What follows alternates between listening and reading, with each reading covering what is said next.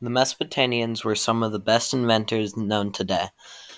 With their many life changing ideas and helpful thoughts, they affected the world with transport, agriculture, and were some of the first to start trading. In Mesopotamia, trading was a very important part of everyday life. With the many city states like Uruk and Adam and Ur, it was an important way to get food and to gain currency.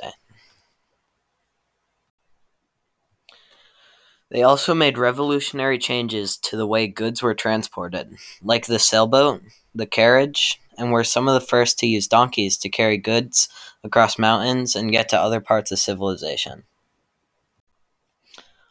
All of this goes to show that the Mesopotamians were some of the most revolutionary game changers in the game of trade.